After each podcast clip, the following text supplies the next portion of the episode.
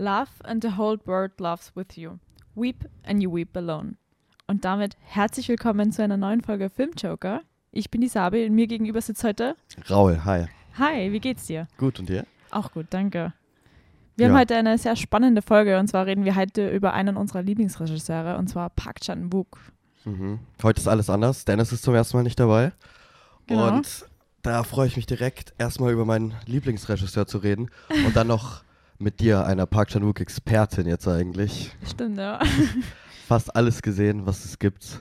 ja.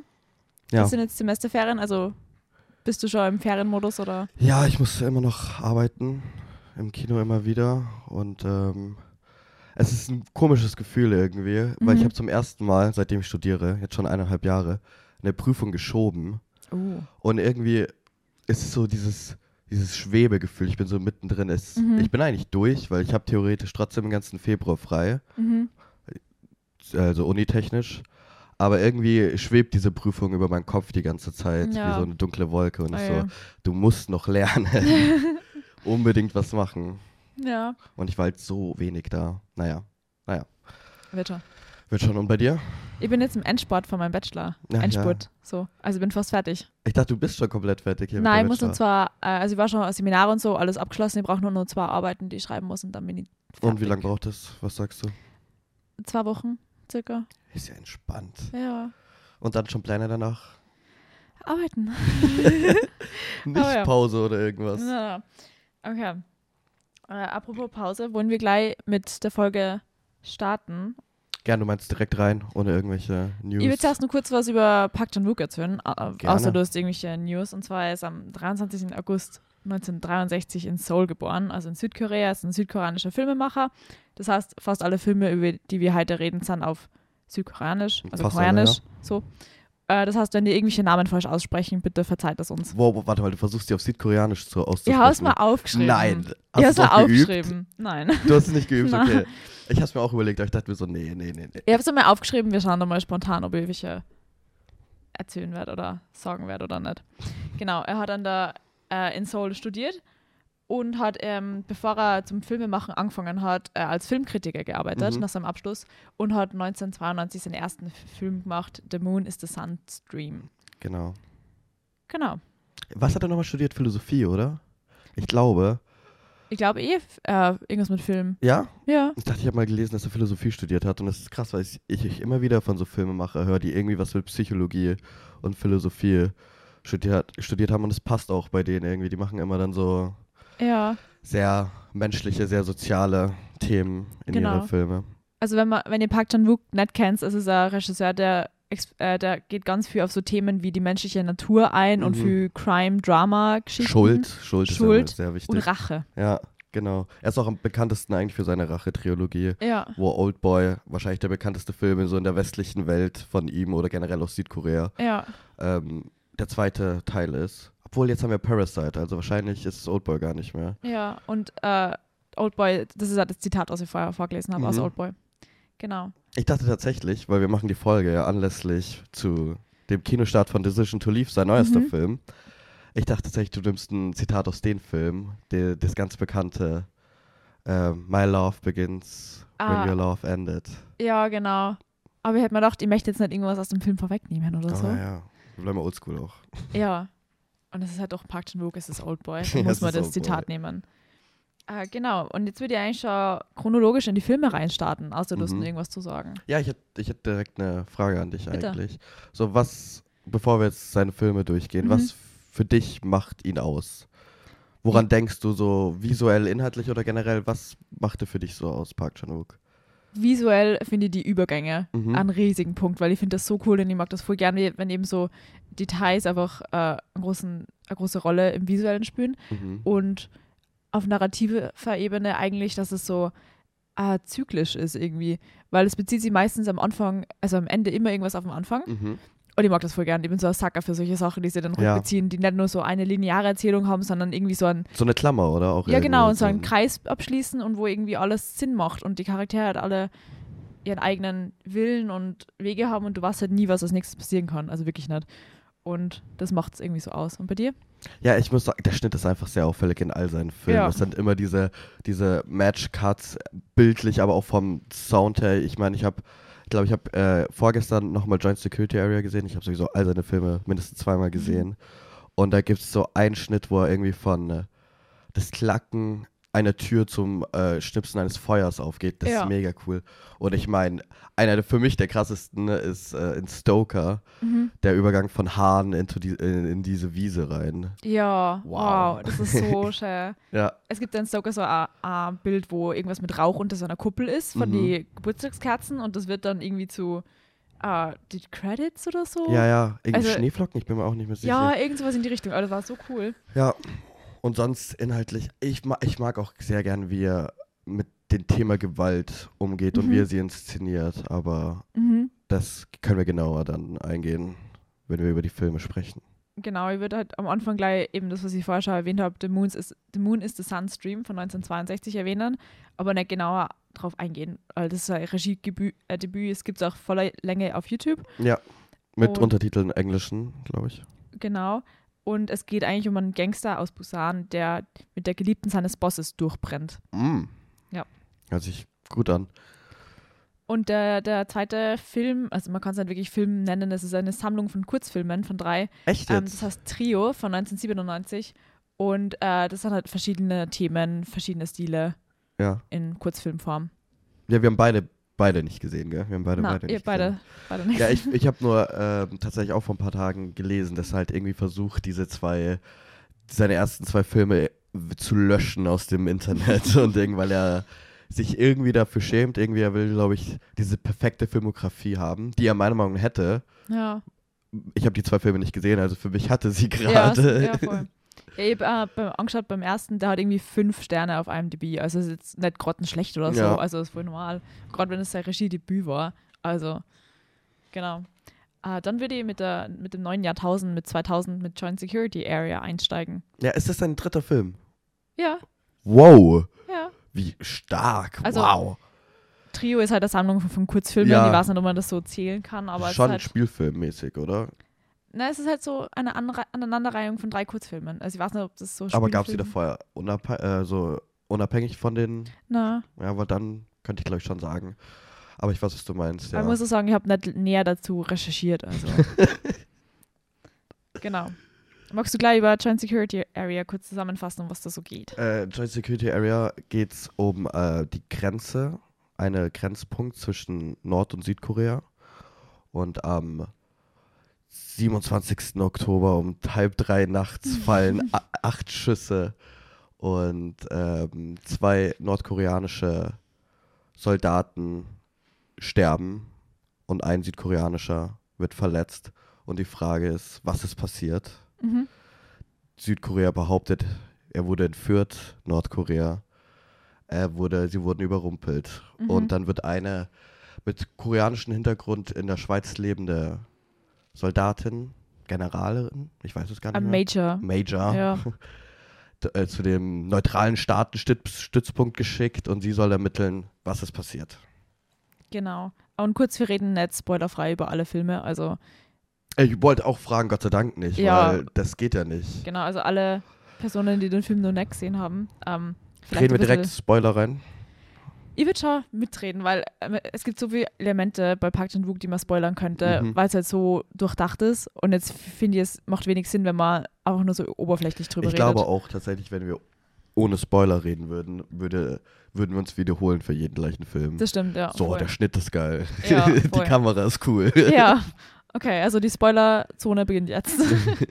ähm, ja, ich finde den Film so cool. ja. Also ich finde, er ist auch underrated, weil es gilt so als underrateder Film von Park Chan-wook. Mhm. Also ich finde gerade diese Wucht durch die Tode, Ja. weil es ist, ist ja so rückwärts erzählt in diese drei Ak- Akte, so nach Joint, dann Security und dann Area. Und eben so zuerst, was das ist passiert und dann immer so mehr die Geschichte und so. Ich finde allein die Erzählstruktur ist richtig cool. Ja. Und dass du halt dann am Ende erst rausfindest, so was halt wirklich war. Und so diese Beziehungen zwischen die Personen, das finde ich so schön. Und dieses, dass Soldaten halt eigentlich auch nur Menschen sind. Mhm. Also das ist jeder Film, der irgendwie das Kriegsthema anspricht, spricht das auch an, dass Soldaten eigentlich nur Menschen sind. Aber dass diese Soldaten zwischen die Lager halt draufkommen, hey, der Soldat, den ich das ganze Leben lang eigentlich gehasst habe, ist genauso ein Mensch wie ich. Ja. Und wir helfen uns eigentlich gegenseitig. Und das ist richtig cool. Ja, es hat, es hat, wie du schon sagst, also um genauer zu sagen, die Handlung ist so, man erfährt nach und nach hinein, dass sich äh, die zwei, zwei Wächter, Schutzwächter von diesen Ach so, ja, genau. Stützpunkten, ne, befreundet haben Mhm. und eines Abends dann erwischt wurden und es ist eskaliert. Ja. Und es hat eine sehr krasse Wucht zu wissen, wer stirbt am Anfang. Man sieht die Leichen, ne? man sieht sie liegen, man sieht die Einschusslöcher und dann im Laufe zu erfahren, wie es dazu kommt und vor allem dazwischen dieser zweite Akt, wo sich, die sich so anfreunden und es ist einfach so Mhm. dieser Feel-Good-Vibe und es Ja. ist wirklich, ich habe sogar ein bisschen mir die Extras im Nachhinein angeschaut, so Mhm. Making-of und die Schauspieler haben auch gesagt, sie haben sich so außerhalb der Drehzeiten privat getroffen und Bier zusammen getrunken, um dieses freundschaftliche, so, dass das Natürliche rüberkommt, Ah, das ist auch cute. auf dem Screen und du merkst es richtig, das ist eine richtig, keine Ahnung, so durch die kleinen Sachen, wie sie sich verhalten, wie sie Mhm. sich auch berühren irgendwie, ja. dass sie, dass das eine schöne Freundschaft ist und ja, es ist, es ist ein schöner Film, es ist ein Film, der auf alles anzuwenden ist, auf jeden ideologischen Krieg eigentlich, Ja. nicht nur auf Nord- und Südkorea. ja. Und irgendwie ist es auch zugleich ein Film über keine Ideologie, weil unsere vier Hau- Hauptcharaktere oder so verfolgen nicht wirklich eine Ideologie. Die sind da sehr. Na, sie schreien eben nur so die Buzzwords herum, so Ja, genau, dreckiger also Kapitalist und so, Ja, aber so wirklich vertreten, dann ist es halt auch nicht, weil sie Genau, halt ist genauso wie die schwammig. anderen an dieser Grenze sitzen und irgendwer hat gesagt äh, in dem Film, dass man die andere Seite furzen hört. Und ich muss immer an das denken, das ist einfach nur so dünne Linie am Boden, mhm. diese zwei Lager so trennen. ja, Das ist voll ist krass. verrückt. Apropos dünne Linie am Boden, sie haben Sie haben natürlich nicht in der Joint Security Area, die diese Zone gibt es halt wirklich, Ja, drehen können. Jetzt haben sie genau alles so, wie es mit den Häusern dasteht, nachgebaut. Ja. Es- Genau, und bei den Dreharbeiten sind sie ja attackiert worden von politischen Aktivisten, weil die halt vorher das ähm, nicht cool gefunden haben, dass die jetzt eben so politisch Ach, einen Film Schmarrn. drehen. Ja, Krass. Vor allem hätten sie mal gewusst, was für ein Film.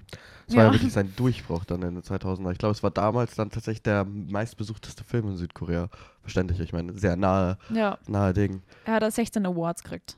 Echt jetzt? Ja, Cool. ja. Verdient. Und da auch wieder ein super Match-Cut von diesen. Äh, Yes. Er macht gern diese äh, Head-Overshots, also von oben, diese Mhm. Vogelperspektive. Und du hast diesen Pavillon in dieser Joint Security Area, Mhm. der zu diesen ähm, Regenschirmen wird. Ja, Richtig, richtig, richtig cool. cool. Ja, ich finde da die Charaktere richtig gut geschrieben, weil halt jeder äh, hat so seine eigenen Ängste und äh, Motivationen. Mhm. Und diese Details, gerade so der, der Arne Sargent, der hat diese, diese Zünd, was ist das, Zündkapsel oder so von Ah, die dieser Mine Minen- Ja, ja, ja. ähm, mit sich als Kette trägt. Ja. So. Und die man dann halt im Ende wieder sieht, wenn er halt dann. Ach, Ja, er hat schon irgendwie, also Park Chan-wook gibt seinen Charakteren immer so kleine eigene Sachen, die ich Mhm. richtig liebe. Also in den Film ist es für mich Song Kang-hoos Charakter, dieser äh, General O, Ja. wie er immer pfeift. Dieses Pfeifen, wenn er raucht. Ja. Das finde ich so cool. ja, Das war- voll. Das hat irgendwie so ein Wiedererkennungsmerkmal. Und das war auch irgendwie eine Kommunikation zwischen den beiden, ne? Mhm. die so nur denen gehört hat, was das besonders gemacht hat für Das mich. stimmt. Ja, sehr cool. Sollen wir schon zum nächsten Film übergehen? Gerne. Sympathy for Mr. Obwohl, Vengeance, oder? Was, wa- was willst, willst du ihn bewerten? Wollen wir sie bewerten? Oder Also, wenn ihr es bewertet sehen wollt, dann könnt ihr ja auf Letterboxd Oh. vorbeischauen. ähm, aber ihr habt dem Film vier, viereinhalb von fünf gegeben. Ja. So, als Richtwert. Also, ich bin ein Fan. okay, zum nächsten Film. Sympathy for Mr. Vengeance von 2002. Mhm. Und der koreanische Titel? Ähm. Nein. Okay. Äh, erster Teil der Vengeance-Trilogie, was du vorher schon gesagt hast. Mhm. Und es ist eine schwarze Komödie bzw. Drama. Natürlich mit Horror-Thriller-Elementen, weil sonst wäre es nicht Park Chan-wook. ja. ähm, über einen taubstummen Mann, der die Tochter eines reichen Fabrikbesitzers entführt, damit er die Nierentransplantation für seine Schwester bezahlen Allein kann. das, allein das, was zum Teufel. Ja. Und das alles in einem Satz zusammenzupacken, das klingt immer so absurd. So, wie kannst du da einen Film draus machen? Äh, man kann einen Film draus machen und man kann auch einen guten Film draus machen. Wieder Sang Kang Ho in der Hauptrolle. Mhm. Ähm, und einfach cooler Film. Also, ja, das ist, also ich muss ganz ehrlich sagen, ich glaube, ich habe schon ein paar Mal hier in diesem Podcast erwähnt und auch alle in meinem Freundeskreis wissen es eigentlich, weil ich es oft genug erwähne. Aber meine zwei Lieblingsfilmemacher sind Paul Thomas Anderson und Park Chan-wook. Und ich freue mich so sehr, dass du teilweise jetzt, wo du die ganze Filmografie durchgeschaut hast, sogar mehrere, meistens die Filme besser bewertet hast als ich. Echt? Ja, eigentlich schon. Was mega cool ist. Aber hier, hier bin ich enttäuscht, Sabi. Ja, ich glaube, Sympathy für Mr. Vengeance war bei mir so dreieinhalb oder so. Mhm. Ähm, einfach weil er mich emotional nicht so berührt hat wie alle Echt? anderen Teile, ja. Ich finde es krass, weil für mich ist das einer der ähm, realistischsten irgendwie. So, er, so, vor allem aus der Rache-Trilogie wirken Old Boy und Lady Vengeance, zu denen wir gleich kommen, Ja. ein bisschen überspitzter. Hab Ja, halt vor allem im Style. Ja, es sind definitiv ähm, viel mehr so außergewöhnliche Fälle. Mhm. Ähm, und da ist halt wirklich so down to earth, es wird ein Mann gefeuert in der Fabrik und möchte jetzt äh, Rache, also nicht wirklich Rache üben, er möchte eigentlich nur überleben. Genau, So. und das für mich ist genau das, das Thema Rache in dem Film am interessantesten ausgearbeitet Mhm. irgendwie, weil das so, ich finde, in den Film spüre ich wirklich diese Ebenbürtigkeit zwischen äh, Song Kang-Hus Charakter, den äh, der Vater der entführten Mädel, und ja. dem Taubstumm-Charakter. Shin Ha-kyun ist da. Ähm, Was? Shin Ha-kyun ist der Schauspieler, wenn ich das richtig Ah. ausspricht. Ja. Ähm, Ich spüre einfach so eine Augenhöhe irgendwie, wo ich nicht weiß, für wen ich sein soll und ja. weiß, dass das beide, Spoiler, für beide in Untergang endet und dass das Ja. halt einfach sie nichts daraus bekommen werden, wie es bei Rache so ist. Ja, vor allem, es sind ja mehrere Ebenen von Rache. Es ist nicht nur so, der eine rächt sich an dem anderen, Mhm. sondern äh, der, der taubstumme, die taubstumme Person möchte sich an dem Fabrikbesitzer rächen, dass er ihn feuert und er möchte sich daran rächen, dass ihm seine Niere im Prinzip geklaut worden ist Ja. und er hat nichts dafür gekri- gekriegt. Seine Schwester rächt sich an ihm, weil er ein Opfer für sie gebracht hat und dann bringt sie sich selber um. Ja. Und der, der Fabrikbesitzer, also der Arbeiterunternehmer, rächt sich, dass seine Tochter umgebracht worden ist, aber das war eigentlich nur Versehen und jetzt wird sich zurückgerecht von der von den Aktivisten, von der Freundin, von der von der taubstummen Person. Also das ist crazy. Ja, und ich finde, es hat irgendwie so, die Charaktere wissen, dass sie so dazu verdammt sind, ihre Rache auszuführen Ja. und auch, dass es nirgendwo hinführen wird. Und für beide Charaktere, für unsere zwei Hauptcharaktere, Mhm. endet es ja im Tod. Ja. Und das hat für mich in diesem Film etwas sehr, auf ironische Weise, satisfying gehabt irgendwie. Mhm. So, Weil man hat sie nie so sympathisiert mit der Person. mhm. Weil es war schon, schon Mitgefühl da, aber es war halt nie so, die Person vertritt jetzt gute Eigenschaften. Ich möchte genau Nee. das, was die Person mag. Deswegen war das immer das so. nicht, aber ich konnte sie trotzdem, ich konnte ihr trotzdem verfolgen in ihrem Verhalten und Ja, ihrem Vorgang. Ich voll. war trotzdem so, okay, ja. Es war nicht der coolste Move, aber ich verstehe, warum du das Ja. machst. Ja. Und da auch wieder Gewalt, also wie er da Spannung erzeugt für diesen ersten Clash zwischen diesen zwei Charakteren Ja. und wie antiklimatisch es dann ändert, indem er einfach nur an dieser Tür diesen Elektroschock bekommt. Ja. ist so, wow. Es hat einfach was sehr, Und allem zerreißt um, dich so, ja. Ja, vor allem, weil das so äh, von einer Distanz gefüllt worden ist Mhm. und so eine emotionale Distanz, so ja, ich Elektroschock dann jetzt einfach und Ja. jetzt ist er halt außer Gefecht so easy. Und Song Kang-Hus Performance in diesem Film ma macht mich sehr, sehr fertig. Ich, ich weiß nicht, ich liebe den Typ in allem, was ich den sehe. Ja, richtig starker, starker Schauspieler. Ja. ja.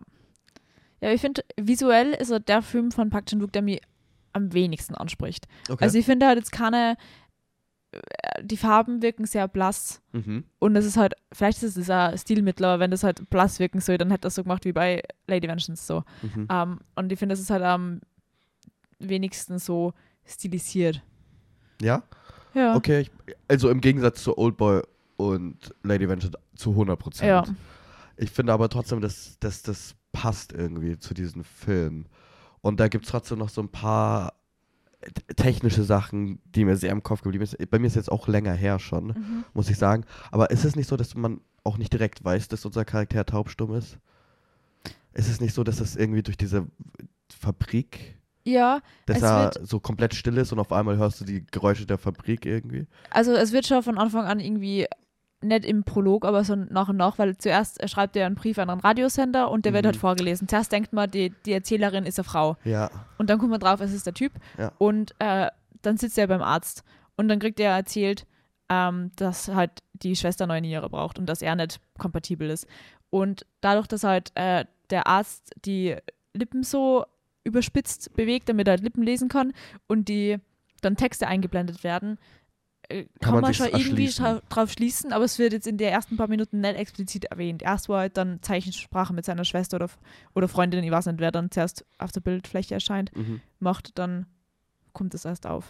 Ja, das, das, das ist, glaube ich, auch so ein Ding, was ich mag an seiner, an seiner Inszenierung, Ja. dass er einen halt nicht an der Hand hält, sondern so ja. es einfach nur impliziert und du musst einfach mitfolgen. Du musst dem Film folgen und Ja. aufpassen, um zu verstehen, was Also, passiert. Park Chan-wook-Filme sind äh, auf jeden Fall nicht Kino Also, wenn du ins Kino gehst, darfst du auf jeden Fall nicht auf die Toilette gehen, weil sonst Ja, verpasst du alles. sicher. Also, es geht gar nicht. Ganz und nicht währenddessen reden.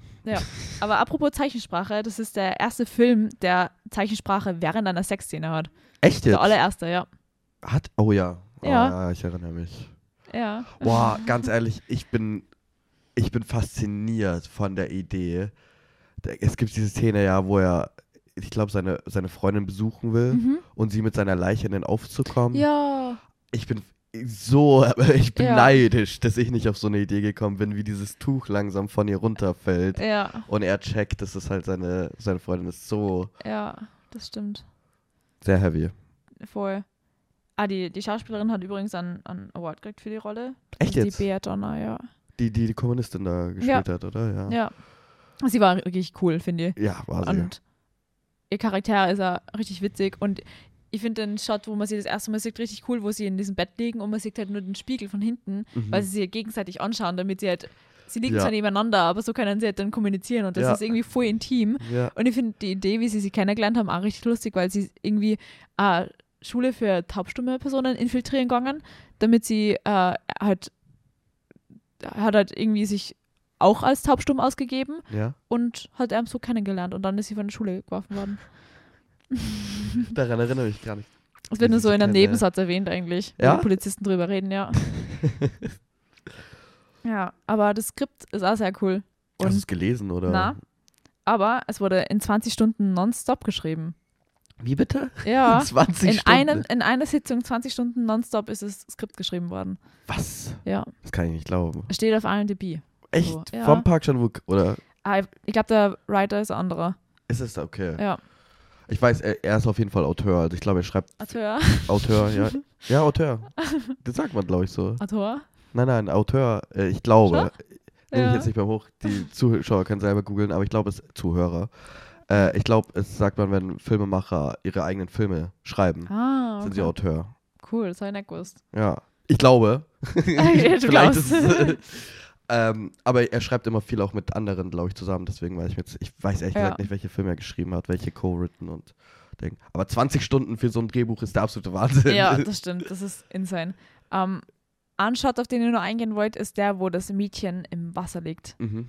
Wo so die, die Wasserlinie genau beim Auge ist Mhm. und man sieht so das Auge so gespiegelt. Also, das ist der beste Shot. Also, ich hab immer so, wenn ich an jeden Film denke, immer so einen Shot vorher im, im Kopf Mhm. und das ist bei dem Film der. Bei Also- Joint Security Area war es der Shot, wo er im Feld steht mit dem, mit, der dem, Mine.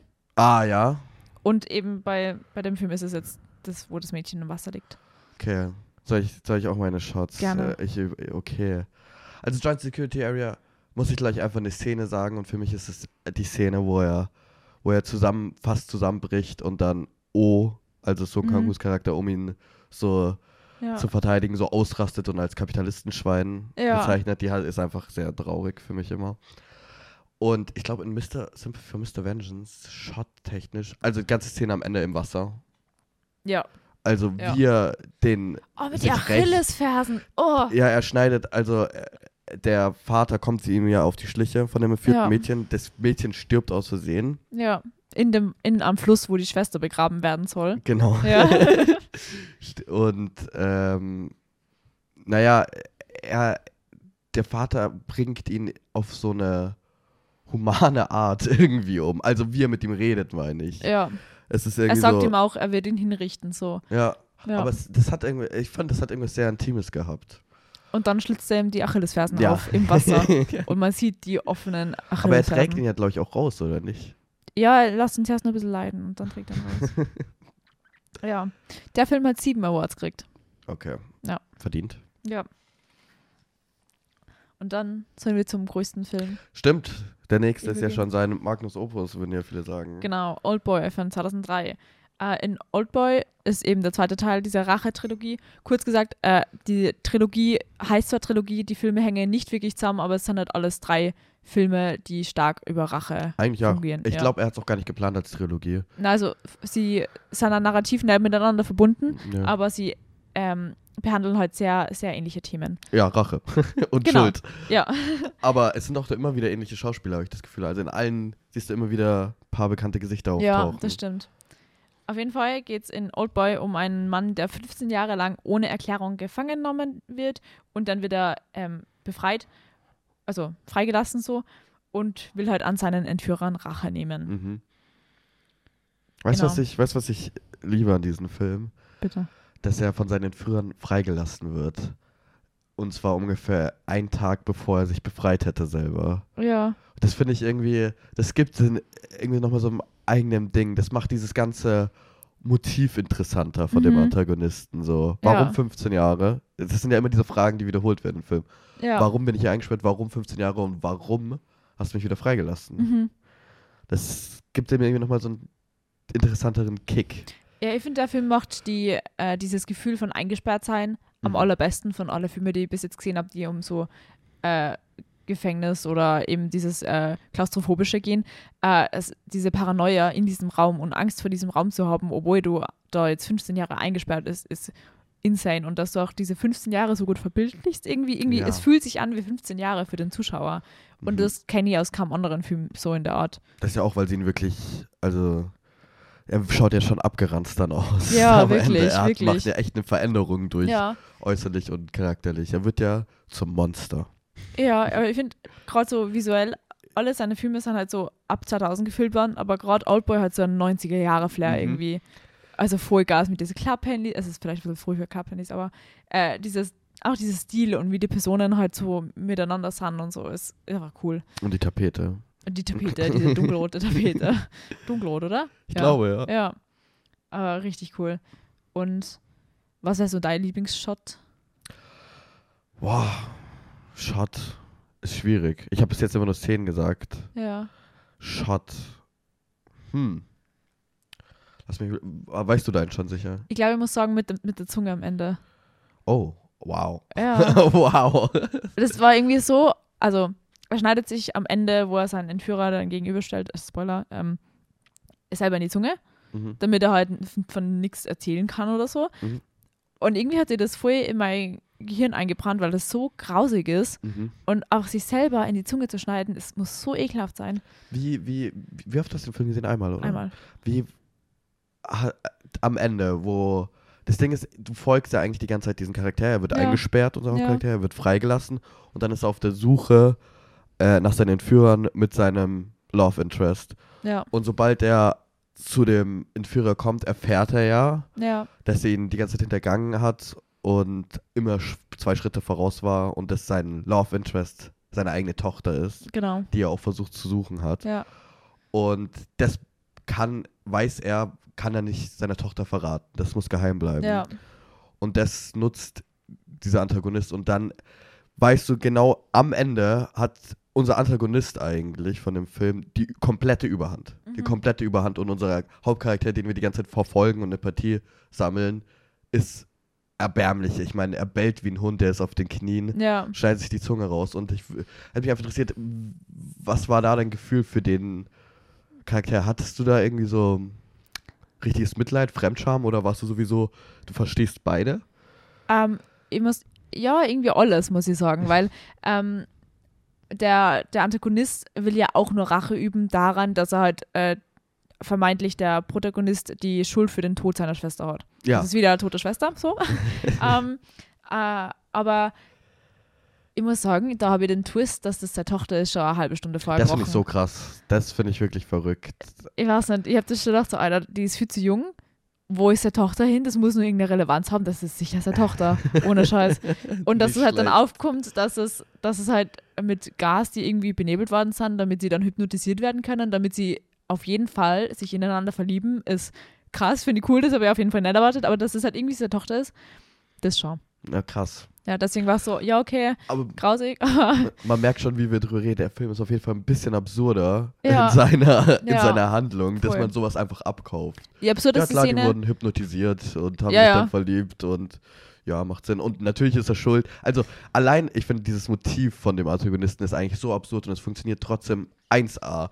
Und das ist ja, er behauptet, dass der, unser Protagonist in der, in der Schule damals Mhm. gesagt hat, dass seine, äh, dass er, dass sie was mit ihm hatte, oder? War ja, das dass sie auf jeden Inzest? Fall ein Fli- äh, Flittchen ist oder G- so und genau. dass sie mit dem Bruder halt Sex gehabt hat und dass der Bruder, die haben sie halt geliebt und die haben halt anscheinend auch wirklich was miteinander gehabt und der, Ja. hat- der hat das halt überhaupt nicht verkraftet und hat halt, will sich auch rächen mit I- Inzest, Inzest I guess. Ja, aber es gibt ja diesen Satz von dem Antagonist, wo er sagt, deine Zunge, Odesu, ich weiß sogar noch den Namen, Oder so, ja. Odesu, deine Zunge hat meine Schwester geschwängert.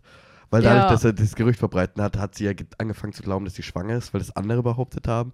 So Ja. absurd. Und am Ende weißt du halt dann wirklich nicht, ob sie schwanger war oder nicht. Mhm. Weil wenn, dann muss sie ja von dem Bruder schwanger gewesen sein. Ja. Also es war richtig absurd. Allah die Szene, wo er einfach in so einen Tunnel reingeht und so gegen 30 Leute kämpft. ja, und auch okay, gewinnt. das ist wahrscheinlich mein Lieblingsshot. Damals. Das war richtig absurd, weil das ist immer so seit, von der Seite gefilmt, wie so ein Ja. Videospiel eigentlich, wo du so halt durch den Gang laufst und die Leute einfach nieder. Das ist genial inszeniert. Also ich finde dieser, cool.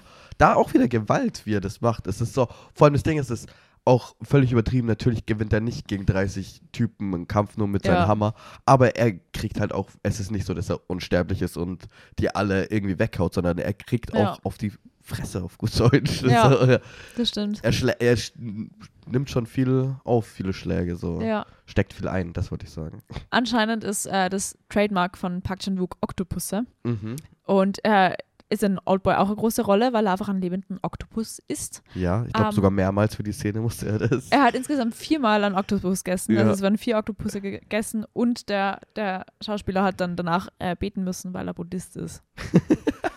ja. Simon Sick. ja, Krass. genau.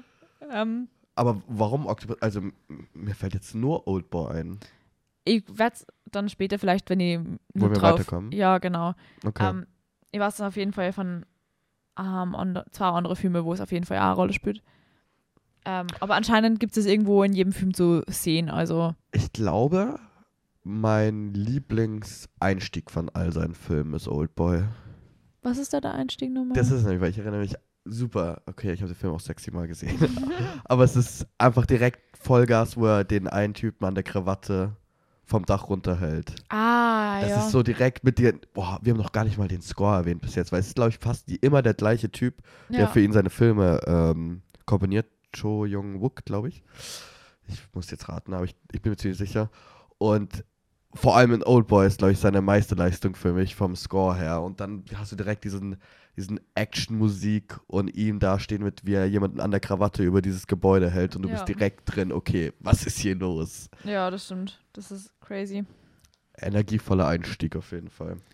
Der Film hat 40 Auszeichnungen gekriegt. 40! 40, unter anderem in Cannes und ein Golden Globe. Ich habe sogar heute gelesen, ich war noch kurz ein bisschen Recherche betreiben. Uh. Ich habe heute gelesen, zu dem Zeitpunkt 2004 war Quentin Tarantino in der Cannes-Wettbewerbsjury. Echt? Mhm. Und er hat gesagt, bitte gibt Oldboy die goldene Palme. bitte, bitte, bitte.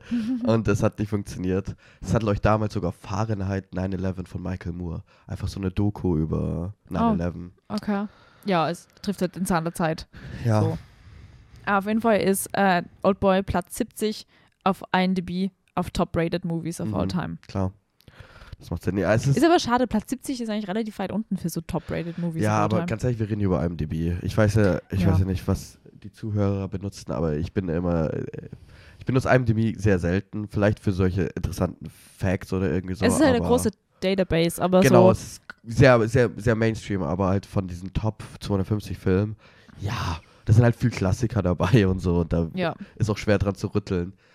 Ich sehe halt zum Beispiel, ich sehe halt zu viele Christopher Nolan-Filme in den Top. ja, es ist halt sehr mainstreamy und halt nicht so verlässlich, Mhm. weil viele Filme einfach generell gut ankommen, wenn sie, aber Und viele gute Filme schlecht ankommen auch, fällt mir wieder auf. Ja. Vor allem so außergewöhnliche, Ja. aber mal.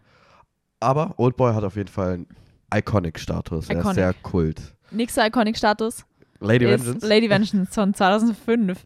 Ähm, letzte, äh, letzte Part der Trilogie mhm. Äh, und es geht um eine Frau, die nach 13 Jahren Gefängnis entlassen wird für ein Verbrechen, das sie nicht begangen hat und will Rache an ihrem Täter nehmen, äh, also an dem eigentlichen Täter. Und zwar, es geht darum, dass sie anscheinend einen kleinen Jungen ermordet und entführt haben soll. Mhm. Das hat sie nicht gemacht und deswegen möchte sie den wahren Verbrecher suchen. Also es geht wieder um eingesperrt sein und Rache nehmen und kleine Kinder, die sterben. Und äh, drei der coolsten südkoreanischen Schauspieler, Schauspielerinnen. Da ist sogar Choi Min Sik ist wieder dabei. Als der Böse. Mhm. Du hast Song Kang-Ho als Gastauftritt. Ja. Und ähm, ich weiß nicht, wie sie heißt leider. Lee Young Ai. Ich glaube, oh, die ist, ist super in Die dieser ist Rolle. richtig cool. Richtig, richtig cool. Und ihre Augen. Wow. Es Ja. gibt diese paar Close-Ups auf ihre Augen. Ich Ja. bin mit diesem pinken Make-up oder ähm, wie Ja. nennt man das? Ja, Eyeshadow. Ja. Äh, Lidschatten. So. Lidschatten, ne? Eyeshadow. Ja, sorry. Ja, richtig, richtig cool.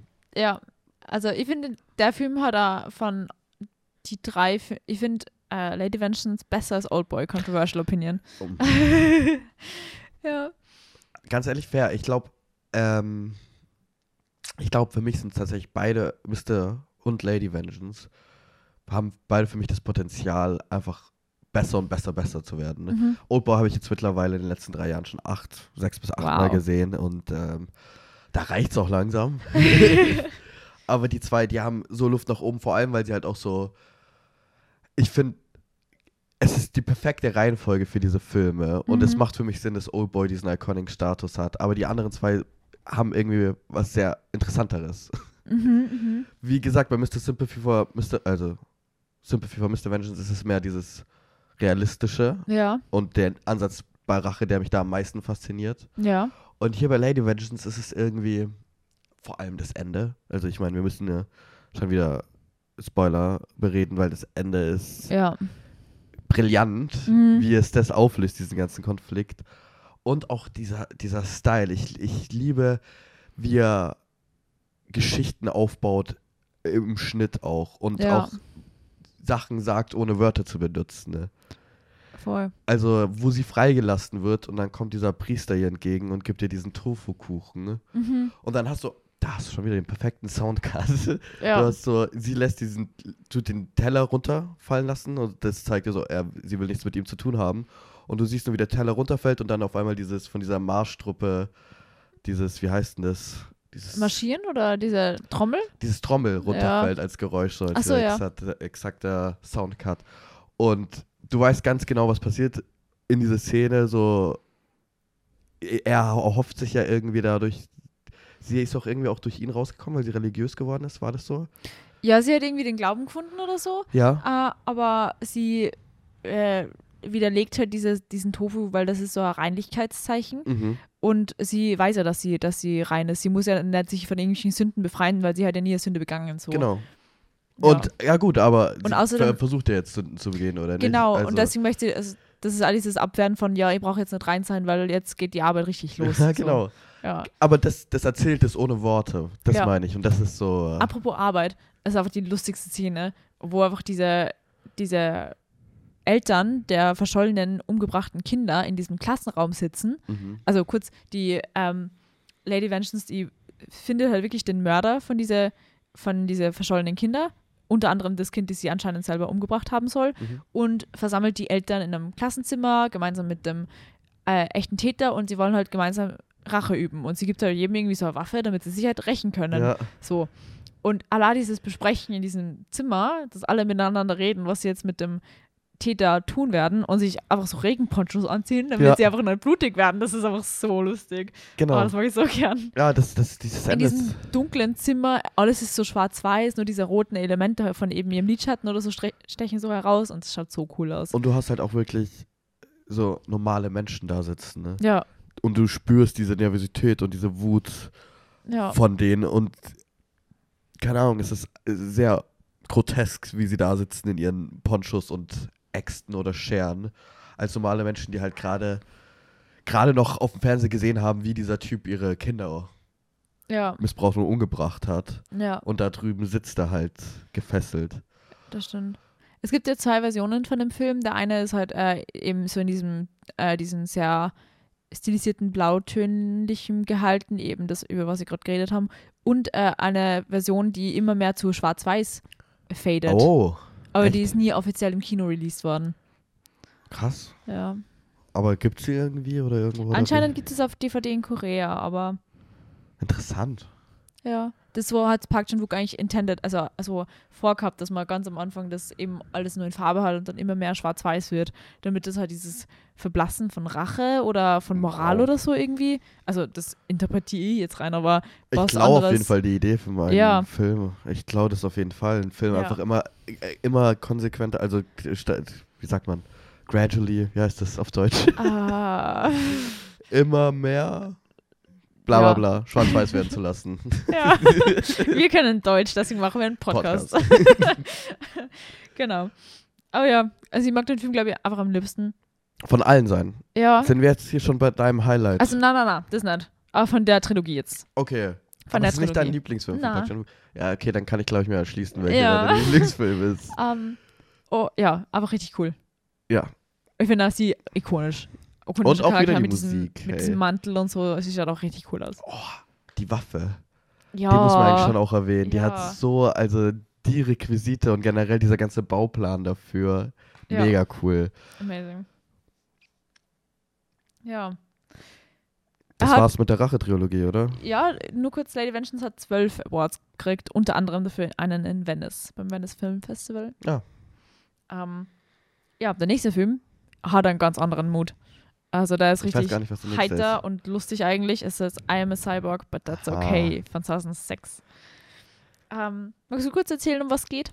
Ich, ich versuche mein Bestes zu geben. Es geht um unsere Protagonistin, deren Namen ich nicht weiß. Wie heißt sie? Habe ich leider vergessen. Ich weiß es auch nicht mehr. Auf jeden Fall äh, beginnt der Film damit, dass sie an irgendeiner in- Radiofabrik. Radiofabrik arbeitet und sich dann dieses Handgelenk aufschneidet und die Kabel reinsetzt, um sich aufzuladen wahrscheinlich, Ja. um Elektroschocks durch diesen Elektroschocks durch dieses Radio zu bekommen, weil sie denkt, sie wäre ein Cyborg. Ja. Und weil sie denkt, dass sie ein Cyborg wird, wird sie in die ähm, Mental Institution eingeliefert. Psychiatrie. Psychiatrie, danke. Gradually Mental Institution. Yeah.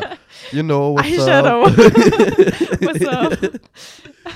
ähm, genau, Psychiatrie eingeliefert und ähm, ja, was. Sie trifft dort allerhand Personen, unter anderem einen Mann, der glaubt, dass er einfach alles stehlen kann. Ja. Unter anderem Menschenseelen und Eigenschaften von Und, Menschen. ja, das ist by the way mein Lieblingscharakter. Ich, Ja. den, ich fand den so das ist cool. richtig cool. Auch irgendwie, ich hatte das Gefühl, er war ein bisschen zu jung. Der war richtig jung. Oder er war richtig Ja. jung und auch, Ja. da wird ja auch eine gewisse so Romance aufgebaut zwischen Ja. den beiden. Aber ich glaube, er war schon, also sie war auch richtig jung. Ja, also, schon, aber ja. er hatte trotzdem so ein Babyface. Ja, das stimmt. Was das nochmal viel cooler gemacht hat, weil er teilweise einfach wirkte wie so ein, so ein mm, Kind einfach. Ja. Allah, ich glaube, die Charaktere sind da auf jeden Fall am kreativsten, weil es Mhm. einfach so die absurdesten Dinge, die man einfallen lassen kann, das ist da verbildlicht, weil der, der Charakter zum Beispiel hat immer so eine selbstgebastelte Hasenmaske auf, ja. die man aber, die irgendwie so Transformers-mäßig ausschaut, weil du so Visier verschieben kannst und so, also richtig cool. Und er hüpft halt wie so, wie so ein Hase teilweise durch die Gegend. Wird aber nie thematisiert, er ist einfach die Person, die alles stehlen kann und er klaut allem alles und das wird da in der äh, Gruppentherapie zum Thema und so, also richtig fun. Es ist auch so, so eine äh, so eine unbeschwerte Romanze irgendwie. Es gibt zwar richtig viel ähm, schwere Themen, so äh, Essstörungen und alle möglichen äh, mentalen äh, Krankheiten, aber äh, er spricht halt eben auch das Ganze auf so eine leichte Art und Weise an, dass es irgendwie immer nur lustig ist und dass du einfach diese Sympathie und dieses Gefühl zwischen die Charaktere merkst, dass die Personen einfach alles tun würden, damit es der anderen besser geht. Ich finde, ich habe nämlich gerade, also ich gebe dir vollkommen recht, Mhm. und ich habe nämlich gerade ähm, drüber nachgedacht, worum es eigentlich in dem Film geht, so richtig. Ich meine, es, es war lange Zeit der einzige Film, den ich nicht von ihm gesehen habe, außer seine ersten zwei. Ich habe den jetzt äh, letzte Woche nachgeholt und ich habe einfach überlegt, worum geht es denn genau? Und das Ding ist ja eigentlich, dieser Hauptkonflikt ist, sie will ihre Oma ist ja auch eingeliefert worden und sie hat Mhm. ihr Gebiss vergessen und sie will ihrer Oma das Gebiss zurückgeben, damit sie Genau. wieder Rettich essen kann. Weil die Oma glaubt, sie ist wäre eine Maus. Genau, Ja. genau. Und das, und das, die, die weißen Kittel, die Ärzten und Ja. Psychologen hindern sie ja irgendwie daran. Und was will sie nehmen? Rache. ist mir gerade so aufgefallen. Das ist ja eigentlich wieder so Ja. ein großer Punkt oder auch Plotpunkt dieser Story ist ja eigentlich, wie sie diese Ärzte umbringen will. Weil sie sich sie daran Das stimmt. hindern, die Oma zu. Aber es ist, finde ich, nur so nebensächlich, weil Ja, der auf jeden Hauptkonflikt ist halt, sie ist ein Cyborg, sie braucht Energie, sie muss sich Ja, stimmt. aufladen, damit sie äh, Stimmt. eben überhaupt gehen kann oder so. Klar. Und das Problem ist, wenn der Cyborg normales Menschenessen isst, dann stirbt er halt, weil das ist halt eine Maschine, die kann halt nicht so überleben. Sprich, die Hauptaufgabe von unserem äh, Protagonisten ist, er will ein Gerät bauen oder sie überzeugen, dass sie halt Menschenessen essen kann, damit sie, also ist eigentlich schon so der, der Plotpoint eigentlich, damit sie äh, Menschenessen essen kann, das zu äh, Cyborg, Energie, Elektrizität umgewandelt wird, damit sie sich eben nimmer in der Radiofabrik äh, Kabel in die Pulsadern schieben muss. So. ja, und dann gibt es viele Szenen, wie sie in der Cafeteria einfach so Batterien leckt. Genau, ja. Ich muss sagen, in dem Film finde ich die Opening äh, Credit Sequence am allerbesten. Weil das ist ja da, wo sie in der Radiofabrik sitzt Ja. und da klebt sie sich auf das Klebeband so um, den, um die Handgelenke und auf diesem Klebeband steht einfach so Park Chan-wook Director und so. Ja, ja, stimmt. Und das Oh. finde ich so kreativ und das ist das Allercoolste. Ich, ich muss auch sagen, wieder die nächste Idee, die ich von ihm klauen werde, so die ganzen Opening Credits in den Film reinschreiben zu lassen, Ja. weil das steht ja überall. ja, Ding. auch in diese, Aber, in diese Kammern, wo halt die, die Namen von den Patienten überall drin stehen. Also, genau, aber ich, ich war trotzdem, ich meine, es ist ein Park Chan-wook-Film, Ja. man schaut ihn auf Koreanisch, er ist strukturell sehr wirr, zumindest die meisten Mhm. Filme von ihm. Man muss aufpassen und dann hatte ich das Problem, dass diese Opening-Szene wird ja auch geredet. Und dann hast Ja. du die Untertitel von dem, was gesagt Ja. wird und dann zwischendrin steht einfach irgendwie immer so ein Name und ich war immer so, hä, was? Und dann, ah, Produzent. und ich war Ja. so, ah, okay, das steht da gerade. ja, Das hat mich ein bisschen verwirrt, aber es ist trotzdem mega kreativ, so reinzustarten. voll. Ich finde auch sehr cool, dass das schafft in einem Film, wo jeder Charakter eigentlich mentale Probleme hat, Ja. sie nie zu verharmlosen, als böse darzustellen Ja. oder sich darüber lustig zu machen. Weißt du, was ich meine? Ne, die eine Person, äh, die die ganze Zeit das Essen von den anderen isst, die Mhm. ist schon so Comedic Relief da eigentlich, oder? Ich, ich würde sagen, die meisten sind irgendwie, ja, stimmt schon. die haben ihre so Comedian-Dinge, aber ich finde nicht, dass er sich unbedingt über die Krankheit lustig macht. Ja, das weißt du, stimmt was ich schon. meine? Ja. Es, es ist wieder dieses Absurde, dass du ein. Ich meine, du hast unseren, unseren Hauptprotagonist, also den Love Interest, und er Mhm. klaut dem einen Typen die Höflichkeit und das Rückwärtsgehen. ja, Das ist, das ist ja irgendwie dieses Witzige daran, dass du dann einen Charakter da stehen hast, der sagt, hey, er hat mir meine Höflichkeit geklaut, wo ist die Drecksau, weißt du? Und Ja. dann anfängt zu beleidigen, so, das ist, und ich glaube, deswegen finde ich, kann man Park Chan-wook-Filme so in äh, äh, ernste Filme und eben so lustige Filme Mhm. einteilen, weil gerade der Film ist so das Sinnbild für mich für lustige Filme. So. ja, Weil er behandelt zwar irgendwie ernste Themen, aber er macht es auf so eine humorvolle Art und Weise, dass der ganze Film sich so leicht anfühlt. Ähm, Im Gegensatz zu irgendeinem Lady Vengeance, wo einfach Kinder die ganze Zeit sterben Aber- oder umgebracht werden und du Rache üben möchtest. nicht so stark wie in den Filmen, aber in allen seinen Filmen hast du immer dieses, dieses Spannungsbruch durch Humor. ja, Und ich habe tatsächlich auch ein Interview von ihm gesehen, wo er gesagt hat, er braucht es, weil er mag's. Er fühlt sich immer ein bisschen ähm, peinlich oder er, er findet es immer ein bisschen peinlich, wenn er so Sachen, Szenen auch von sich selber sieht, wo mhm. er weiß, dass er sehr ernsthafte Themen bearbeitet, aber wenn es zu ernst und zu keine Ahnung, dieses steril, so dieses Strenge bleibt, dann Mhm. geht, funktioniert es irgendwie für ihn nicht und er braucht immer dieses kurze, diesen kurzen Spannungsbruch. Es funktioniert aber sehr gut. Auf jeden Ähm, Fall. Der Film hat leider keine, keinen Release gekriegt, so im offiziellen Kinostart in, der, in Amerika. Hm. Also nur in Korea anscheinend. Und die Schauspielerin, die ähm, den Cyborg spielt, die Lim Song Jung, hat sich für den Film auf 36, äh, 39 Kilo heruntergehungert. Was? Wieso? 39 Ach Kilo. Oh ja, stimmt. Okay, sie isst auch eigentlich den ganzen Film nichts. Ja, sie hat eine Essstörung und weil sie hat diesen. Sie ist ein Cyborg, sie darf nicht essen. Sie darf, ja, sie darf nicht essen. Ähm, gehen wir zu Hunger, von Hunger zu Durst. mhm. Bist du ready für den nächsten Film? Bist du von Hunger zu Durst? Okay, nicht Wir gehen zu. Thirst von 2009. Ja, es ist ein Horrordrama und es geht um einen katholischen Priester, der beim medizinischen Experiment teilnimmt und daraufhin zum Vampir wird. Mhm. Und dann ist der große moralische Konflikt, er ist ein Priester, er muss jetzt Blut trinken. Wie macht er das? Wieder mit Song Kang-Hu in der Hauptrolle. Genau, da spielt ein Priester und äh, seiner Love Interest, die auch zum Vampir wird. Genau. ich finde das auch wieder so ein lustiger Film, also so richtig so Irgendwie. lighthearted, Ja. obwohl er eben dieses moralische Dilemma von diesem Priester darstellt und auch von den anderen Personen, die da irgendwie beteiligt sind und diesen großen Konflikt von häuslicher Gewalt, die die äh, Tachu, also die Schauspielerin von äh, Kim Ah ja, ja. Okbin, ähm, Auch eben perfekt. darstellt, also die, diese Love Interest, die, die hat jetzt viel mit äh, häuslicher Gewalt zu tun, eben Mhm. im Rahmen von psychologischer Gewalt. Und das wird halt auch alles bearbeitet und aufgearbeitet irgendwie. Aber es geht halt trotzdem um Vampire, die halt irgendwie am Blut kommen müssen. So. Ja. Ich finde sie wieder perfekt besetzt, weil sie ist auch, sie hat dieses coole, bösartige irgendwie. Ja, voll. Also du merkst ja auch bei ihr, sie wird im Laufe des Films immer ein bisschen ähm, problematischer, nenne ich es jetzt einfach Ja. mal. Oder sie wandelt mehr und mehr sich zu diesen Antagonisten irgendwie. Ja, ja, das stimmt. Und das ist, passt perfekt irgendwie. Also, Ja. Also ich finde dann richtig, äh, allein dieser äh, koreanische katholische Priester, mhm. der zum Vampir wird und dann im, Krank und halt im Krankenhaus als Priester tätig ist und dann einfach Personen, die im Koma liegen, das Blut abzapft. ja. Wortwörtlich, das finde ich richtig lustig.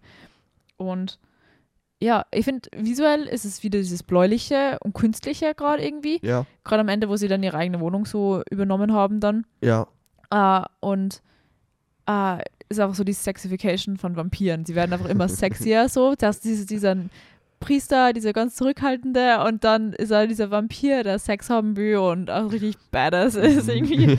auch so der Vorläufer von Twilight. Ja, keine Ahnung, also ähm, Erotik generell in Südkoreanisch, äh, südkoreanischen Kino ist immer sehr, sehr vertreten. Es kommt ja auch noch später ein Film, mhm. der das noch ein bisschen äh, extremer macht. Aber auch Vampir ist ja immer sehr nah an Erotik, immer das Beißen am Hals und so. Ja. Das hat ja immer sehr was Sexuelles. Ja. Deswegen muss natürlich Sex vorkommen, wenn wir von Vampiren erzählen. ja.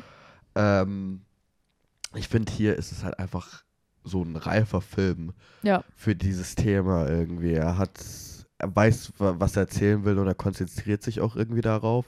Und er hat trotzdem diese, also, keine Ahnung, allein die Idee, sich halt einen Priester zu nehmen, der diese Entwicklung durchnimmt, der dann die Begierde nach Sünden bekommt, Ja. halt vor allem nicht nur Tod, also nicht nur Mord, sondern halt auch sexuelle Begierde Mhm. ja irgendwie zum ersten Mal erfährt durch sie. Äh, ich weiß nicht, das hat nochmal so ein bisschen mehr, einen Kontrast, der so ein bisschen mehr Spannung gibt. Ich finde, dass dieses Bedürfnis nach Liebe im Zusammenhang von Erotik irgendwie auch voll äh, gut dargestellt, weil es geht ja viel um ihre Füße eigentlich. Ja, Weil sie ist halt in diesem, diesem Laden von ihrer Schwiegermutter und wird da eigentlich so im Prinzip eingesperrt, eben häusliche Gewalt und rennt halt in der Nacht immer draußen rum, damit sie ein Gefühl von Freiheit kriegt und zwar barfuß. Das heißt, ihre Füße sind ziemlich äh, mit Blasen und eigentlich ähm, Hornhaut bedeckt und so. Gell? ist ja So. mitgenommen, ja. Und äh, dann, wo sie zum Vampir wird und eben diese Liebe zu dem Priester ausleben kann, werden halt ihre Füße geheilt, weil sie dann eben ein Vampir ist und sich regenerieren kann. Und das wird dann irgendwie so als Aufarbeitung Ja. verstanden, als Emanzipation. Und das wird dann halt immer weitergetragen, indem sie dann halt immer mehr ihre Freiheiten austestet und immer mehr machen will, weil sie halt keine Grenzen mehr kennt und dann eben halt Leute umbringen geht. Ja, Unter anderem ihren gesagt. ihren Mann, ihren eigenen Mann, äh, wiedergespielt von, von Shin Ha-kyun, ähm, der dann vorher dann die taubstumme Person gespielt hat. Spielt er auch in Joint Security Area mit? Ich weiß nicht. Er stirbt ich auf jeden Fall, Das Gefühl, dass er der eine ist, aber ich bin mir nicht sicher. er stirbt auf jeden Fall in beiden Filmen im Wasser und heult da relativ viel. Also, weil es- Ja, dieses Weinen mhm. spielt eine große Rolle, dieses Weinerliche ein bisschen. das Jammern. Jammern irgendwie. Ja, ne? ja, Mann, genau. Aber er stirbt im Wasser, das habe ich irgendwie ganz lustig gefunden. Ja, und ja, eigentlich das perfekte Beispiel für, also unbedingt Film anschauen, weil guter Spoiler, aber Ja, wir haben es Ähm. vorher schon gesagt, es ist jetzt, wir sind nicht mehr wir, verantwortlich. nee, wir sagen es nicht mehr jetzt für den Film. ähm, diese Szene, also perfektes Beispiel, irgendwas Ernstes zu sagen und das humoristisch aufzuarbeiten, wo du die beiden im Bett liegen hast und Mhm. zwischen ihnen ist die Leiche von ja. ihrem Mann mit dem Stein. Das hat irgendwie, Ja. das ist schon witzig. Gerade weil dieser Stein auf diesem auf seinem Bauch liegt, Ja. so eben dieses Schwere im Bauch und es so viele Details, die einfach so cool sind. Ähm, der Film ist übrigens der erste Film, äh, wo ein äh, koreanischer Mann äh, full, also komplett nackt gezeigt wird von vorne. Song Kang-Hu. Ja, Echt jetzt? ja. Das ist der erste Film, wo ein koreanischer Mann von vorne komplett nackt gezeigt wird. Krass, da muss ich mir den Film nochmal anschauen. Das sind wieder, ja. und der koreanische Titel äh, wird wörtlich übersetzt zu Fledermaus. Ah. Ich glaube auch tatsächlich, weil du es gerade gesagt hast, erinnere ich mich, dass glaube ich sogar Lady Vengeance Wort übersetzt, wortwörtlich übersetzt, kein Hardet Gunjamama, irgendwie sowas. Okay. Also kein Hardet, wie sie heißt, ja. was ja auch passt. Aber nur so nebenbei. Und der Film hat, also Thirst hat 17 Awards gekriegt. Jeder von seinen Filmen hat Awards bekommen, außer seine ersten zwei bis jetzt, oder wie? Ja, und einem Cyborg, da habe ich auch nichts gefunden. ah, okay. Frechheit. Ja. Absolute Frechheit. Okay. Gehen wir. Lieblingsshot haben wir sowieso jetzt fast Lieblingsshot. ausgelassen. Ne? Aber weil du es vorhin erwähnt hast, Ja. Füße, ich bin, das ist mir hängen geblieben tatsächlich. Warte. Wo er seine Schuhe auszieht und sie reinhebt. Mm, mhm. Das finde ich, das ist mir richtig so eine gut süße hängen geblieben. Geste, ja. Aber ich glaube, mein Lieblingsshot ist tatsächlich, wo Der äh, Sonnenuntergang am Ende.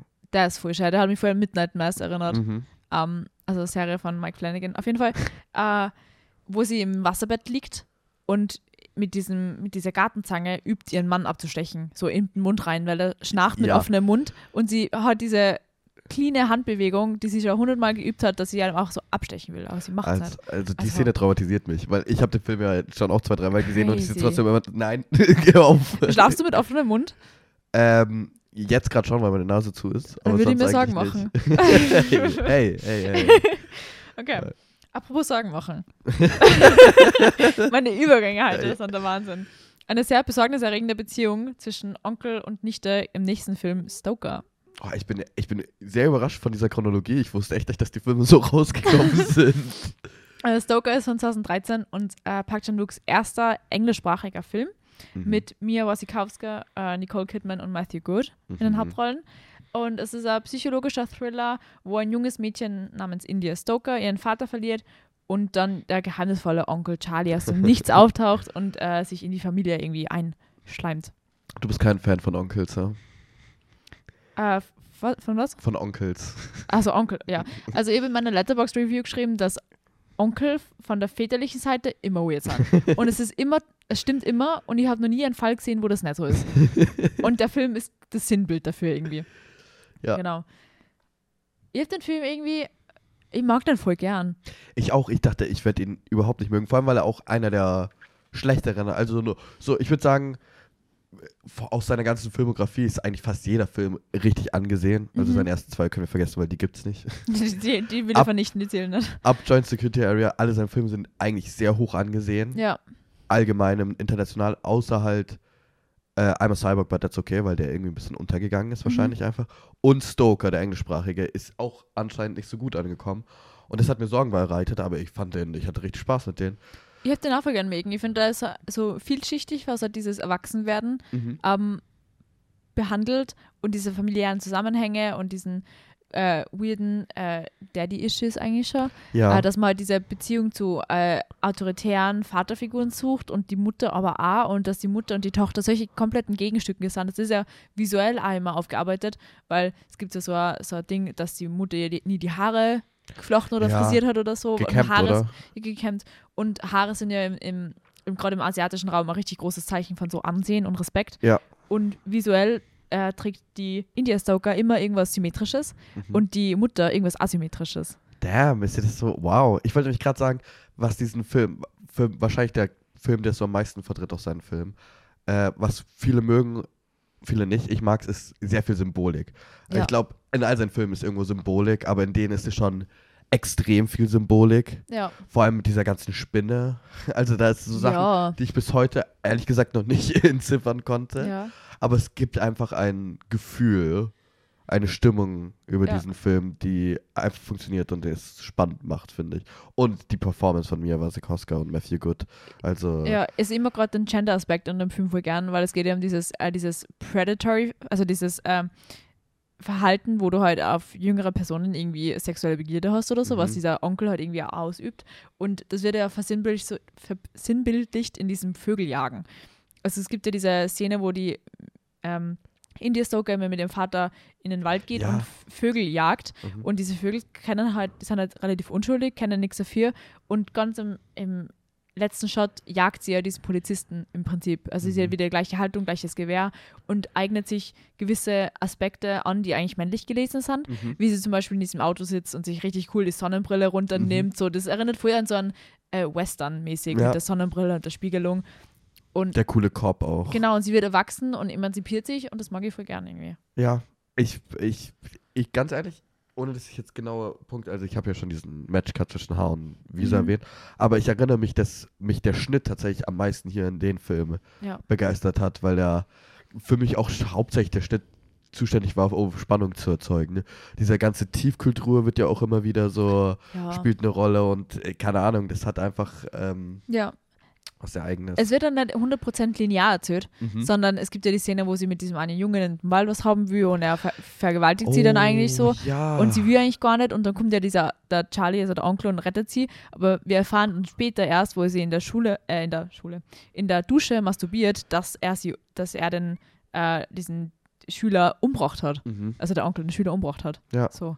Und ich mag das voll gern, dass das nicht so, eben, wie du vorher gesagt hast, du wirst nicht an der Hand geführt, Genau. sondern du musst halt äh, mitdenken so. Ja, du musst aufpassen, du musst den Diensten folgen. Ja. keine Ahnung. Also ich merke es gerade einfach, wir reden über ihn und ich habe Lust, die Filme, die ich noch keine fünfmal gesehen habe, alle jetzt nochmal anzuschauen. ne? ja. Okay. Also wie gesagt, erster englischsprachiger Film von Park Chan-wook und äh, der Film hat insgesamt vier Awards gekriegt. Nur, ja, okay. Meine, fair. Aber weißt du, was auch lustig ist? Matthew Good hat anscheinend gesagt, dass Nicole Kidman sein Childhood Crush war. Und dann haben sie gemeinsam im Set gearbeitet. Ja, verständlich. Ja. Boah, Matthew Good war so creepy in diesem Film. Oh, ja. Immer wenn er in ihrer. Nähe war, war mir unangenehm. Meine Lieblingsszene, wo sie Klavier spielen. Shot, Klavier. Ja, ich wollte es auch nicht sagen, weil diese Wow. Szene ist so unangenehm. Ja. Aber irgendwie ja nett. Ja, ich weiß, was du Ja. meinst. Es gibt so eine gewisse Spannung zwischen den Vor beiden. allem so die- sexuelle Spannung. Ja, die Ja. irgendwie so, okay, okay. Apropos sexuelle Spannung. Holy shit, jetzt hab ich. Der nächste Film, Die Handmaiden von 2016. Magst du uns kurz Oh, erzählen? du bist gemein. okay. ich kann es ähm, auch sonst probieren, weil ich glaube, ich habe es relativ gut zusammengefasst. Ja, okay, dann probierst du. Ich, ich kann nämlich nicht mehr ganz. Ich weiß Okay. nur noch ungefähr das Setting. Okay, okay. Es ist ein historischer Thriller, in, der spielt in den äh, 1930er Jahren äh, und zwar im kolonialen Korea und in Japan. Kolonial heißt für mich, weil ich weiß wirklich nicht. Ja, äh, dass es halt kolonialisiert worden ist. Ach, Kolonial. Ich habe mit G. Kolonial Korea, Okay. so. Ähm, und es geht um eine junge koreanische Frau, die eben als Handmaiden, also als, als äh, Kammerzofin, äh, äh, für eine wohlhabende Erbin äh, aus Japan angestellt wird. Und äh, da kommt halt ein Mann und der will sie halt irgendwie heiraten, diese Erbin. Und äh, sie kommen irgendwie drauf, dass er nicht so gute Absichten hat und eigentlich nur auf das Erbe raus ist. Genau. Also, weil wir vorher über die Oktopusse geredet haben, ah, komm, hier sie wieder ins Spiel. ja, es gibt nämlich ein Gemälde, wo, Mhm. wo die Oktopusse irgendwie vertreten sind und spielt eine große Rolle in diesem Haus von diesem äh, Großvater von der Lady Hideko, also der, der Erbin. Oh, Lady Hideko. Boah. Stimmt. Genau. oh Also- ja, ich erinnere. Oh ja, okay. Also, Doch, Octopus ist da schon mehr eine Rolle. Ich meine, auch in diesem ganzen Zimmer am Ende. ja, genau, mit diesem, diesem Buch, das sehr sexuell aufgeladen ist und so. Also, es ist ja auch, also der Film ist kompletter Erotik-Thriller. F- Komplett. Also, alle seine Filme haben immer wieder erotische Szenen gehabt oder so weiter. First jetzt Ja, mehr. aber nur nie so viel und nie, nie so explizit. Ja. Und gerade weil es lesbische Liebesszenen sind, größtenteils, hat es Mhm. Einfach dafür queer, Aufsehen, ja. ja. hat es dafür Aufsehen erregt. Ähm, ich habe ich es auch ein bisschen schwer gefunden zum Anschauen teilweise. Also die Echt? erste, die erste Hälfte ja, weil es halt dann mehr so auf diesen, weil du halt den Plot-Twist noch nicht kennst. So. Mhm. Da denkt man so, es ist so ausnutzen und es geht eigentlich nur so um Hinterhalt und so. Aber wenn du halt den ganzen Film dann gesehen hast, dann denkst du, ja, okay. Es ist schon gerechtfertigt so. Also, ich finde, ich muss ganz ehrlich sagen, ich als äh, angehender Filmemacher will immer, ich will genau mindestens drei Filme machen: ein Horror, ein Drama und dank diesem Film ein Erotikfilm. Uh. Der hat mich, er hat mich sehr inspiriert und ich finde, das ist, keine Ahnung, hier in diesem Film, mit der Story, also ich meine, der Film geht ja auch zweieinhalb Stunden, ne? ja. und die ist wahrscheinlich die verwinkelste Story, die er geschrieben hat, so strukturell ist das ja, ja. Geht die ganze Zeit in verschiedenste Richtungen und du weißt nie ganz genau, Ja. wer hat hier eigentlich gerade die Überhand. Es wird da so in wieder drei Teile erzählt, wo du halt immer glaubst, in jedem Teil, dass wer anderer den Hinterhalt führt, Genau. im Prinzip. Und du kommst dann halt immer drauf, hey, es ist doch wer anderer. Und es ist nie die gleiche Person, die gerade die Kontrolle hat. Ja. Und es ist einfach, äh, äh, feministischer Film. Es ist ein sehr feministischer Ja. Film, ja. Auf jeden Über- Fall. Ja, sehr cool. Ga ganz kurz, äh, bevor wir noch mehr, mehr Spoiler reden, wenn ihr den Film nicht gesehen habt, schaut euch den Trailer an, weil es ist für mich der beste Trailer für einen Film, den es je gab.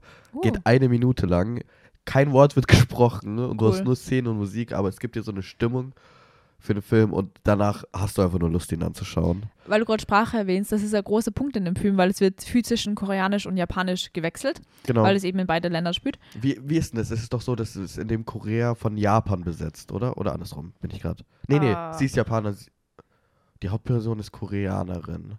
Ja, und sie gehen nach Japan, Ja. damit sie halt so fliehen und so frei sein. Auf jeden Fall ähm, ist halt im, in der Originalversion sind die Untertitel äh, verschiedene Farben eingefärbt, damit man halt erkennen kann, was ist koreanisch und was ist japanisch. Mhm.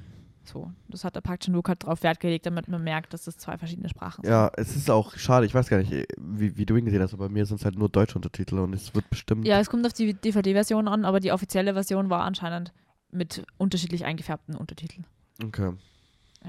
Und der Film ist äh, in der IMDb Top-Rated-Liste auf Platz 239. Oh, so weit hinten. Ja, das hat mir So weit hinten. Ja. Also ganz ehrlich, in der heutigen Zeit sollte der vor Oldboy sein, finde ich. ja. Ich finde, der sollte auf jeden Fall. Ich glaube, äh, Ich glaube, man muss, Ja, ja, man er muss ja ehrlich sagen, ich glaube, er ist relativ heftig für viele Personen. ja?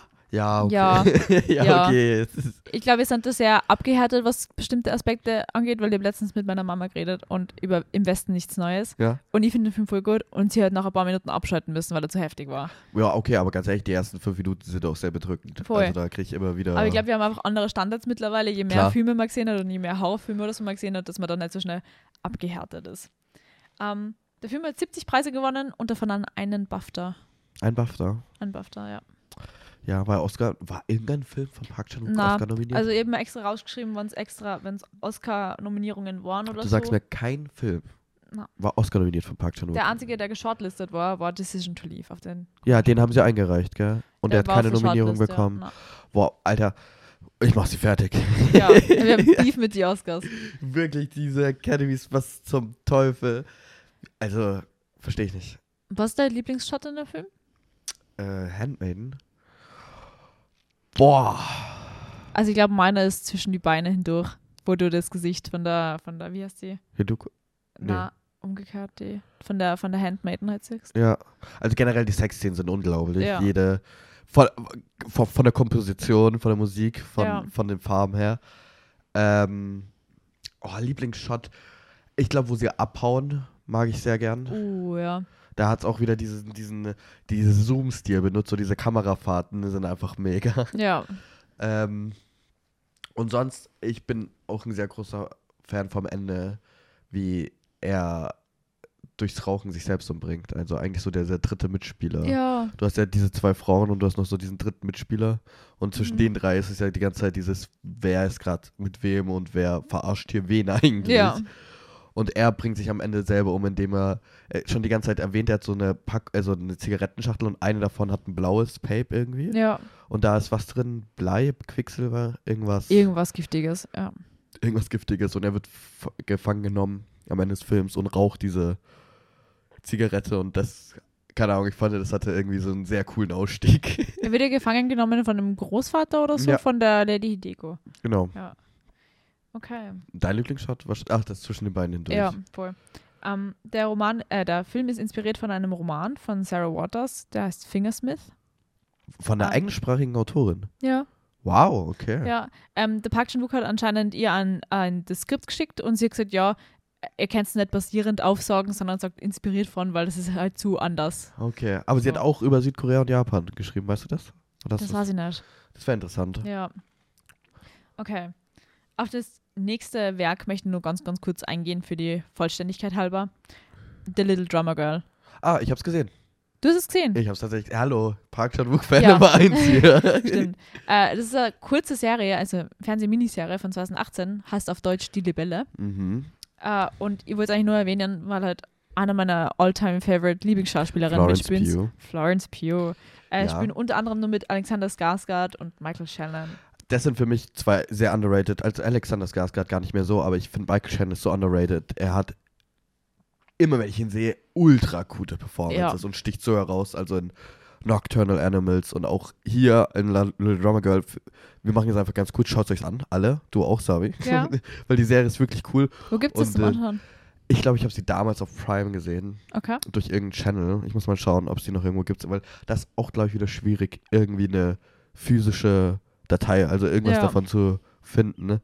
Aber es, also Park Chan-wook kann sich auf jeden Fall in diesem Spionage-Genre bewegen. Das macht er schon sehr cool. Der spielt so um, äh, es geht halt um äh, Spionage in den 1970ern, oder? Ja, und das Coole ist, Florence Pugh ist ja eine Schauspielerin irgendwie.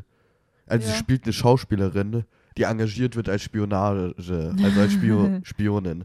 Und das ist, keine Ahnung, da auch wieder der. Schnitt und Musik. Einfach anschauen.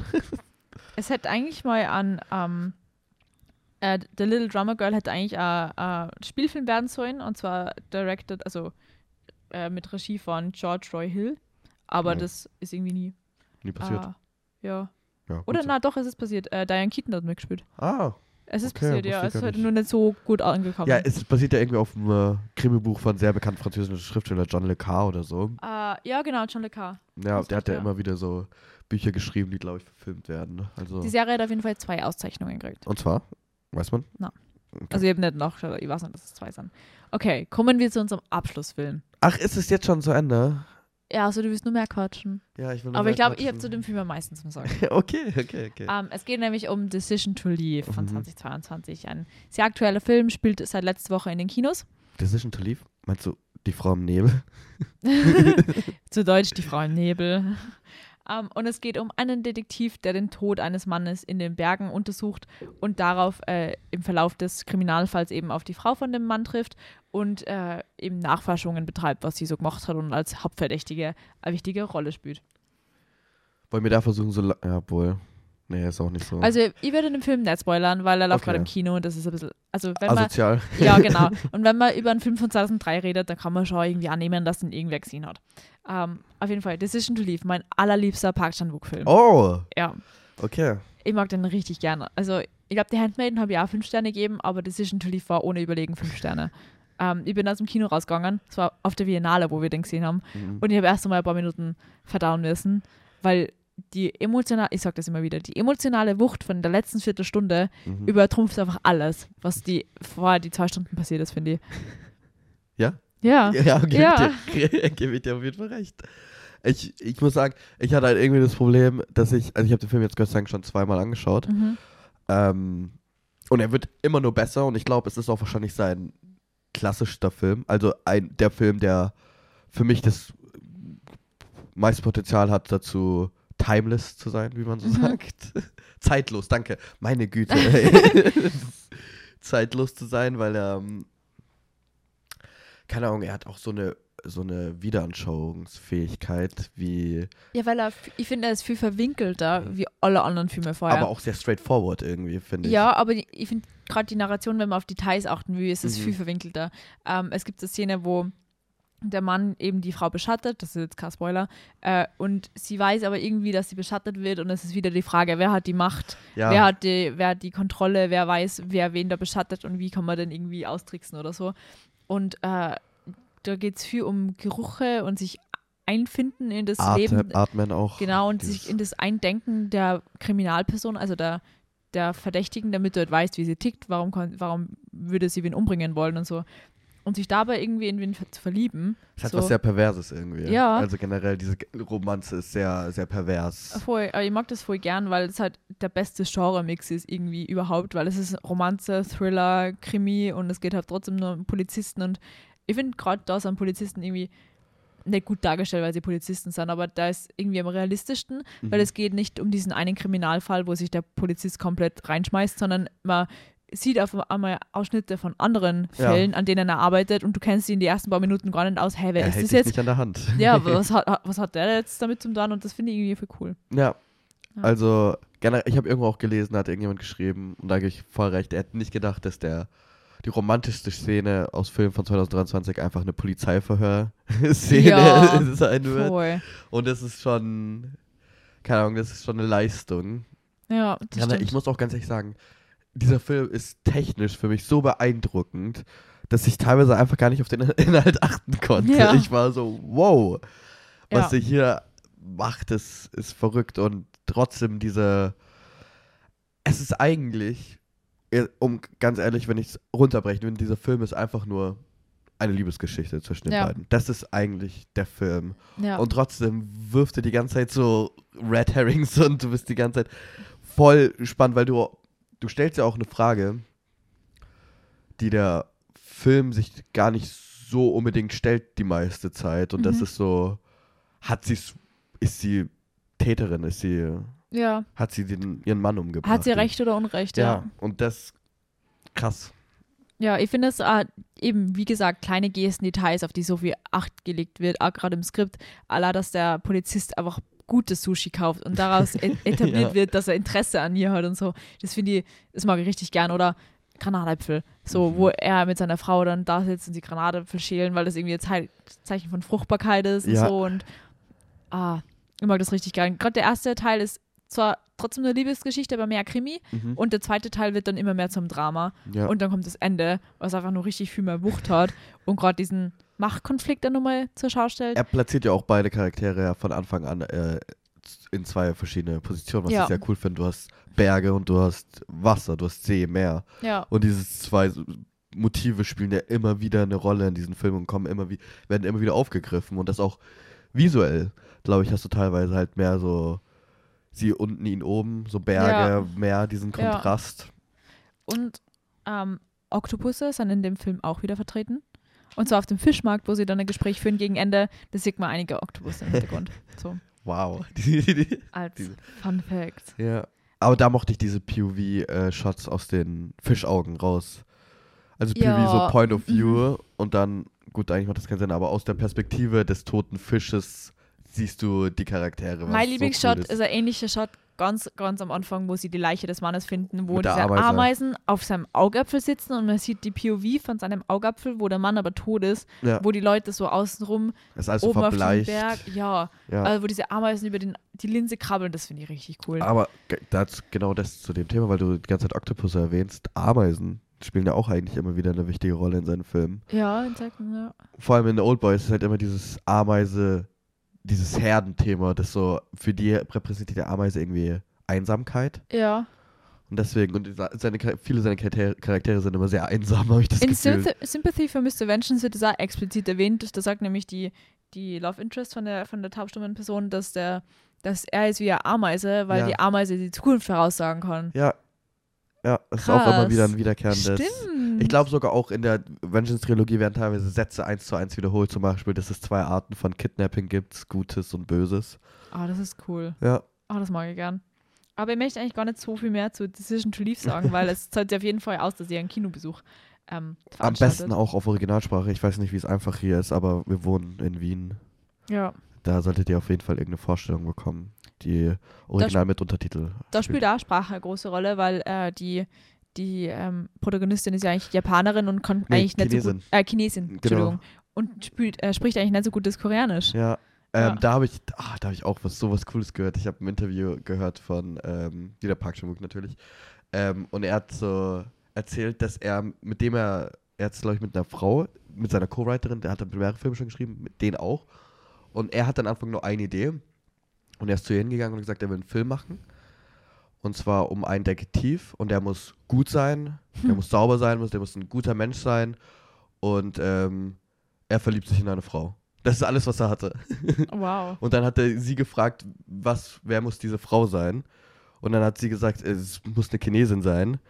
Hat gefragt, wieso? Und sie meinte, ja, damit wir Tang Wai casten können, damit wir sie besetzen können. Oh, also richtig guter Cast von die zwar. ja. Äh, der Film ist eingereicht worden als äh, Best International Feature Film für die Oscars. Mhm. Äh, ist nur auf die Shortlist gekommen, hat es nicht in die Nominierungen geschafft. Absolute Frechheit da, was wenn ihr zuhört. Frechheit ist. Ja, Academy, ähm, das wird euch nicht verziehen. nein, Genauso wie Nope. Einfach keine, alles klar. gar nichts, ja. Also crazy. Also, nope. Der Film hat aber insgesamt äh, 43 äh, Wins bis jetzt bei der Award Mhm. Season schon abräumen können, davon zwei BAFTAs.